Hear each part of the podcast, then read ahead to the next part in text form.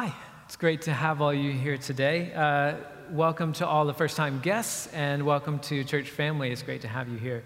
Um, and it's an honor for me to get to preach to you today from this uh, parable, one of the arguably the most famous of all of Jesus' teachings.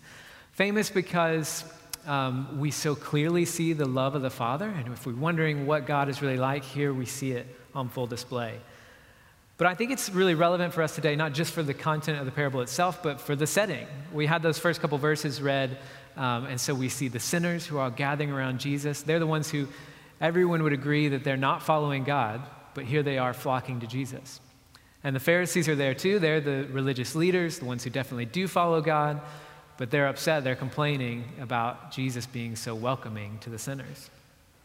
And so Jesus responds, he tells them a story about themselves right? So he tells them about a man who had two sons. The younger one is like the sinners and tax collectors because they left home, they left the morality and tradition of their family, they went out and engaged in wild living.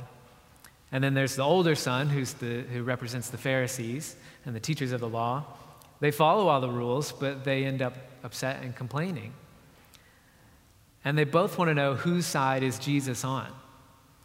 And I think that's, that sounds familiar for us today partly because uh, it's typical for the, the older son to be the like rule follower, the people pleaser, the parent pleaser, obeying all the rules, and the younger son is typically your more free spirited, um, rebellious type. But also, it, it, whatever sides we find ourselves on, we want to know what side Jesus is on. Is he on our side? You know, is he, is he progressive or is he conservative? Did he vote Brexit or remain? Is he working class or middle class? Is he, is he on my side? And that's what the, the Pharisees and the sinners are thinking. And who's right? Well, it turns out neither of them are right. Jesus isn't really on either of their sides. He doesn't say to the sinners, you need to straighten your life out. But he doesn't say to the Pharisees to just lighten up a little bit. He tells the story really to show the amazing love that the Father has for both of the sons. And so today we're going to look at that radical love of the Father, particularly from the perspective of the experience of the younger son. And then next week we'll look at the older son. But if you've ever related to the younger son, if you've ever rejected God or gone your own way, which is all of us, then this is for you. I hope you see the radical love that God has for you. And so that's, and there's a wonderful thing about stories like this is no matter how fantastical or how old they are, you can always find, see a bit of yourself in the characters. And so I want to look at the story today kind of like uh, scenes in a film or acts in a play. Um, so let's look now um, at Act 1, the betrayal. So look down with me at verses 11 through 13. Jesus continued, There was a man who had two sons. The younger one said to his father, Father, give me my share of the estate. So he divided his property between them. Not long after that, the, the younger son got together all he had, set off for a distant country, and there squandered his wealth in wild living. So Jesus jumps right into the story. He says there's a man with two sons.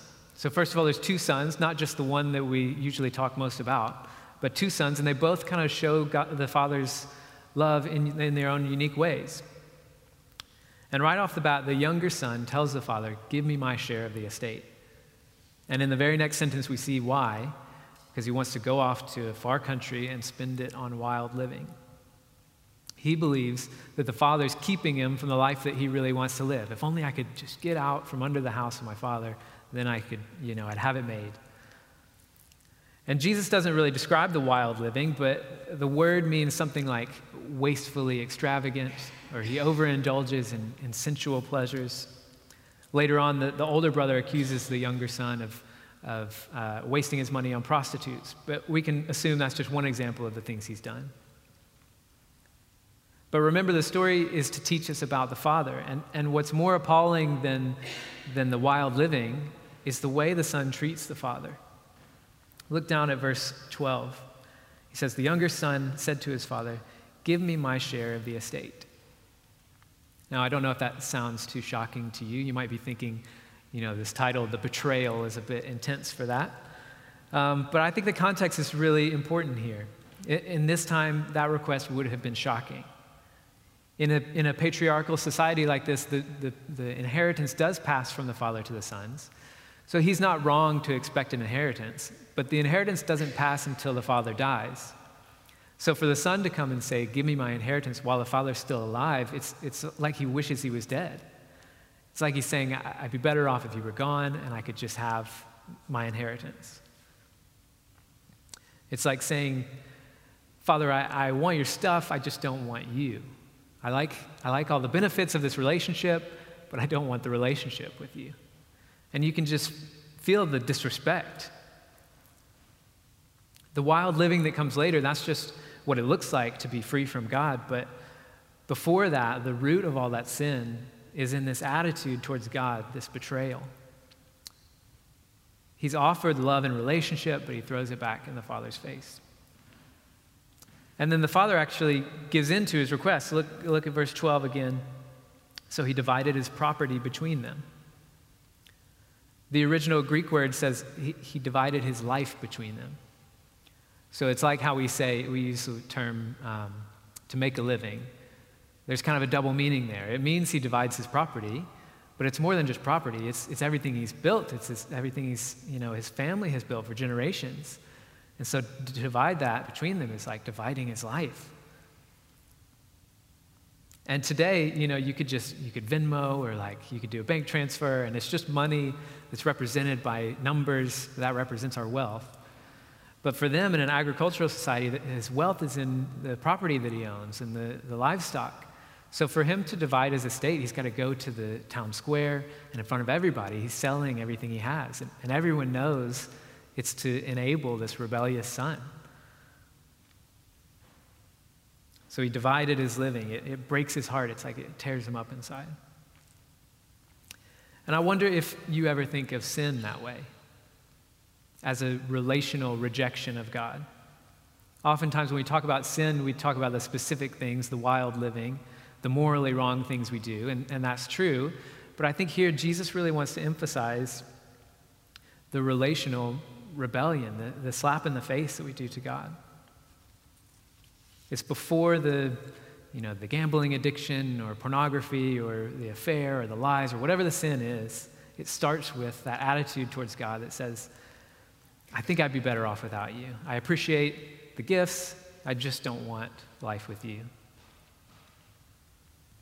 Do you ever think of sin that way? It means that sin's even more offensive than just breaking rules. And, and we have more than just a morality problem, like a debt to be paid, but we also have a relationship problem that's been broken with God and needs to be restored. So let's look down. Now we're to Act Two, the letdown. This is what, what it really looks like to be free from God. Look down at verse 14 with me. After he had spent everything, there was a severe famine in that whole country, and he began to be in need. So he went and hired himself out to a citizen of that country, who sent him to his fields to feed pigs. He longed to fill his stomach with the pods that the pigs were eating, but no one gave him anything. Now, I'm sure this isn't how he expected it to go. What does it really look like to be free from the Father, be free from that relationship? Well, first off, he's hungry. You know, imagine when he set off, he had this, he had all this wealth. He could go to the nicest restaurants, eat as much as he wants. But then a famine comes and he squandered his wealth and he ends up longing to eat pig's food. Then also he's enslaved. You know, when he left the father's house, he's so excited about being free to get to, you know, be the master of his, his own life, make his own decisions. But here he ends up hiring himself out and being a slave to someone else. And then lastly, he's alone. When he left the father's house, he's looking for sexual liberation or relationships just with no boundaries. But look at how his relationships end up. It says no one would give him anything. He's literally in the mud with the pigs, which is one last picture of how far he's fallen. Because pigs are unclean animals for the Jews. And even though he's left that life behind, it's still a picture of, of the shame that he's carrying, a reminder that he can't go back. He's too unclean. The shame's too deep. So he's longing, enslaved, alone, and ashamed. And here we see what it really looks like to be free from God. I think, I think we can all relate to some extent how, how sin tempts us to think maybe God's not really on my side. Maybe He doesn't want what's best for me. Maybe I'd be better off on my own. But here we see those lies exposed. We aren't better off on our own. And freedom from God isn't freedom at all. This is where it leads. So let's look at how the son responds. We come to Act 3. He makes a plan. So look down with me, verse uh, 17 to 20. When he came to his senses, he said, How many of my father's hired servants have food to spare? And here I am, starving to death. I will set out and go back to my father and say to him, Father, I have sinned against heaven and against you. I am no longer worthy to be called your son. Make me like one of your hired servants. So he got up and went to his father. He came to his senses. I think that's a great phrase, a great moment. I wonder if you've ever had a coming to your senses moment. There's a Pixar film called Monsters Incorporated. I don't know if you've ever seen it, but it's set in the monster world, so the monsters who hide under your bed or hide in the closet. And in the monster world, their city, Monstropolis, is powered by children's screams, which sounds really horrible as I explain it, but it is a kid's film. Um, and so one day, a, a, human child gets into the monster's world, and, and Scully, the head monster, he actually gets attached. He starts to care about this little girl. And there's a scene later on where he's lost the little girl, and he's trying to find her, and he's desperate, he's panicking, he's looking everywhere, and he gets pulled into this uh, scare demonstration because he's the best scarer. And he doesn't want to do it. He doesn't have time. He's looking for the girl, but they're pushing him into it, and he's getting frustrated. And he finally loses his temper, and he does the demonstration, and he goes and it's you know much scarier than what I just did. Um, but he's done this a hundred times before. But this time he sees. you guys weren't scared. I, I, thought it was pretty good. Um, yeah, this time he sees himself in a monitor that's been recording, and it's like a freeze frame, and he sees the he sees the roar, he sees the snarling and in the background is a little girl that he cares about, and she's just terrified. And Scully sees it, and he's like, "Oh no, what am I? What have I done?" He comes to his senses. He's like, "This is this is terrible. What are we doing?" And that's what happens to the son here. Who knows how long he's been in the situation in the pit with the pigs? But something about this day, he comes to his senses. Maybe he catches a glimpse of himself, you know, in his rags and the filth, and you know, about to eat the pig's food, and he's like, "What? What am I doing? This isn't this isn't what I wanted. How did I get here? What have I done? And that's the first step in his repentance. It's, it's like coming to your senses. This isn't what I want. This isn't who I want to be. And look, he, he takes responsibility. He says, I've messed up. I've sinned. I've sinned against my Father. I've sinned against heaven. And he decides to humble himself and go back to the Father and apologize, and he's going to try and make things right. And I, I spent a lot of time thinking about this repentance this week um, because when I read it, it, it, I wonder if he's really learned his lesson or is he still just thinking about food? You know, he says he's so hungry. Uh, my father has food back there. H- has he really learned his lesson at all, or is he still just using the father for, for food? And as I was thinking about it, I wonder if that's the exact question the Pharisees would be asking. Because you think about it, they're probably loving the story at this point. You know, they're, they're hearing about how the younger son, who are the sinners and tax collectors, you know, they've done so wrong. You know, their sin is leading them to the pigsty, um, and they're all just nodding vigorously, loving it. And then the son comes to his senses. He's going to come back and apologize, and they're like, okay, well, maybe, maybe if he comes back really groveling, you know, I like what he said about I'm not worthy to be a son anymore. That was good. So maybe he can come back and be, be a servant and learn to live like us, like the older brother, because that's what we all need. And I'm, of course, I'm speculating, but that's because I, I know what it's like sometimes to think like a moralistic religious person. And people often think that Jesus was just a moral teacher, but if he really was, then that's how the story would go. You would expect that to be the lesson, be like the older brother. But that's not it. The whole story is building up to this climax of the Father's radical love. That's the real surprise. And so I do think, I think the Son's repentance is genuine because he gets up and he goes back to the Father. But I think his, his repentance is incomplete. He's only got half the information, or maybe it's better to say he's only got half the motivation because he's, he's thinking just about his hunger and his food. So he's like, he's over here and he's looking at the, the pig's pit He's like, I know I don't want this. What have I gotten myself into? I know there's some food back at my father's house, I'll go do that. But the whole time he's just looking over here, he only knows what's bad. He doesn't yet really see the greatness of the love of the Father over here. So he's making his decisions just purely motivated by like the negative. He doesn't know yet. He hasn't tasted and seen the love of the Father until he goes back to him.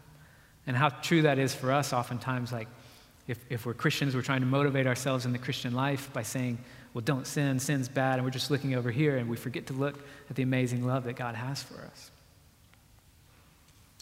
But let's look and see what it's like when he goes back to the Father. We come to Act 4, the climax. Look down with me at uh, verse 20 through 24. So he got up and he went to his father. But while he was still a long way off, his father saw him and was filled with compassion for him. He ran to his son, threw his arms around him, and kissed him. The son said to him, Father, I have sinned against heaven and against you. I am no longer to be worthy, worthy to be called your son. But the father said to his servants, Quick, bring the best robe and put it on him. Put a ring on his finger and sandals on his feet. Bring the fattened calf and kill it. Let's have a feast and celebrate. For this son of mine was dead and is alive again. He was lost and is found. So they began to celebrate. There's so much about this amazing love of God, but I just want to draw our attention to a couple things. First, let's, let's look at this radical, radical compassion that the Father has.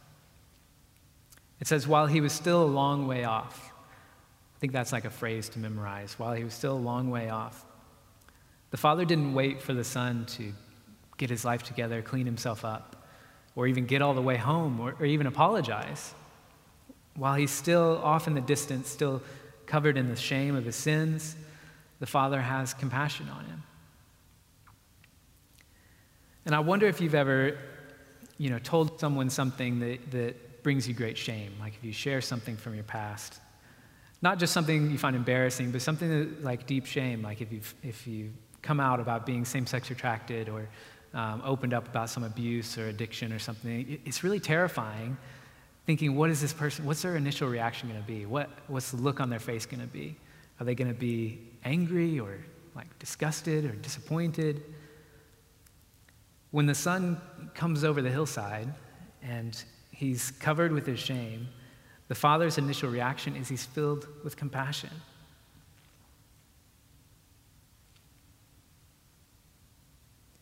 The father's not sitting on the porch like with his arms folded, you know, waiting for the son to get there. He goes and he runs to him. And Middle Eastern men at this time don't really go running like that. They got to, you know, pull up their robe and they run and look like children. And then he falls on his son's neck and he kisses him. It's undignified, it's, it's over the top, it's like unfiltered, passionate love. I think oftentimes our society tries to make us feel better by minimizing our sins. And so they say, you know, don't worry about the mistakes you've made. It's not that bad. You just learn to love yourself. You know, you're, you're perfect the way you are. And that it kind of feels good, but it just doesn't work when you've been in the pit with the pigs. When your shame's more than you can bear, what you need is what Jesus offers here. He doesn't minimize the sin. He actually has said that it's worse than we really think it is. And then he looks right at us in our worst moments, in our deepest shame, and he's filled with compassion. Have you ever thought about what's God's facial expression look like when he looks at you? What's the look on his face? It's, it's compassion, it's love. Even when you're still a long way off, he looks at you with love. The next amazing thing we see is his radical grace. And grace is a word that we use a lot as Christians, and, and that's because it's an essential word for us to understand. Grace means getting what you don't deserve. Getting what you don't deserve. So the son has it right when he comes back and he says, Father, I don't deserve to be called your son anymore. I've, he's forfeited that right. And his plan is that I'll become a servant and then I can, you know, start to work off my debt. But the father just interrupts his speech. Like, don't you love that part? He doesn't even let him finish. The son's been rehearsing it for days, and he doesn't even get it all out. The father's not interested in hearing how he's going to pay him back or make things right. The father offers this uh, forgiveness, this restoration, all as free gifts of his grace. Not that because he deserves it, because the father wants to give it. Totally free and unearned. He says, Bring out the robe. And they put it on him, they cover his rags and his filth. He says, put the ring on his finger. He's, he's restoring that relationship. When you come to God, you don't make up for the wrong things that you've done. You don't try and pay for all the bad things or restore the relationship yourself. You receive his love and forgiveness and restoration, all as a gift of God's grace. And then finally, we see his radical celebration. He says, Bring out the fattened calf, let's have a feast and celebrate. The father's joy just overflows to the whole house. You know, like we saw, if you were here last week, we looked at the parables of the lost sheep and the lost coin. And when they find them, they call up their friends, and, you know, they, I guess they don't call up their friends, but they call up their friends, however they do, um, and say, Come over, you have to celebrate. I found what was lost. And that's what the Father does here. It's not just, he's not just happy about it in, his, in himself, but he wants to share it with everyone else. Let's have a feast and celebrate. Because my son who is dead is now alive, he's back. And just think back to the pit where the son was before. He was, he was hungry, longing for pig's food. And now he's at the table feasting with, with food to spare. He was alone and no one would give him anything, but now he's with the Father who just gives lavishly. And before he was serving a harsh master, but now he's got a restored relationship with a Father who loves him. And this is the life that God wants for us. Not that we earn our way back to God, but that we receive his love and forgiveness compassion, and celebration, all as gifts of grace. So I wonder where you find yourself in the story. Where do you see yourself? Are you in Act One, where you feel resentful against God, maybe wondering if you'd be better off on your own? Are you in Act Two, where you're living wildly and hoping that there's no famine that comes or the money doesn't run out? Or maybe you're in Act Three. Maybe you're in the pit and nobody knows about it, you know, deep in shame or trapped in some addiction. We'll turn to God today, not just because sin is bad and life without God is bad, but because look at the life and the love and the compassion of the Father. If you turn to God, He comes running to you with compassion, with open arms, ready to celebrate. And if you're in Act 4, if you feel like if, you're, if you've accepted Christ and you're part of the celebration, be reminded of that great joy we have and the way God feels towards sinners who are far from Him. He loves them and He's filled with compassion. So if you aren't a Christian, or you've never known this love that God has for you, and you'd like to turn from sin and start new life with God, I would love to talk with you more at the end of the service. I'll be up here, Mark will be up here. Um, we'd love to talk more. But for now, let's, let's respond to this, all that we've seen here about God's love. Let's respond as we sing together our next song.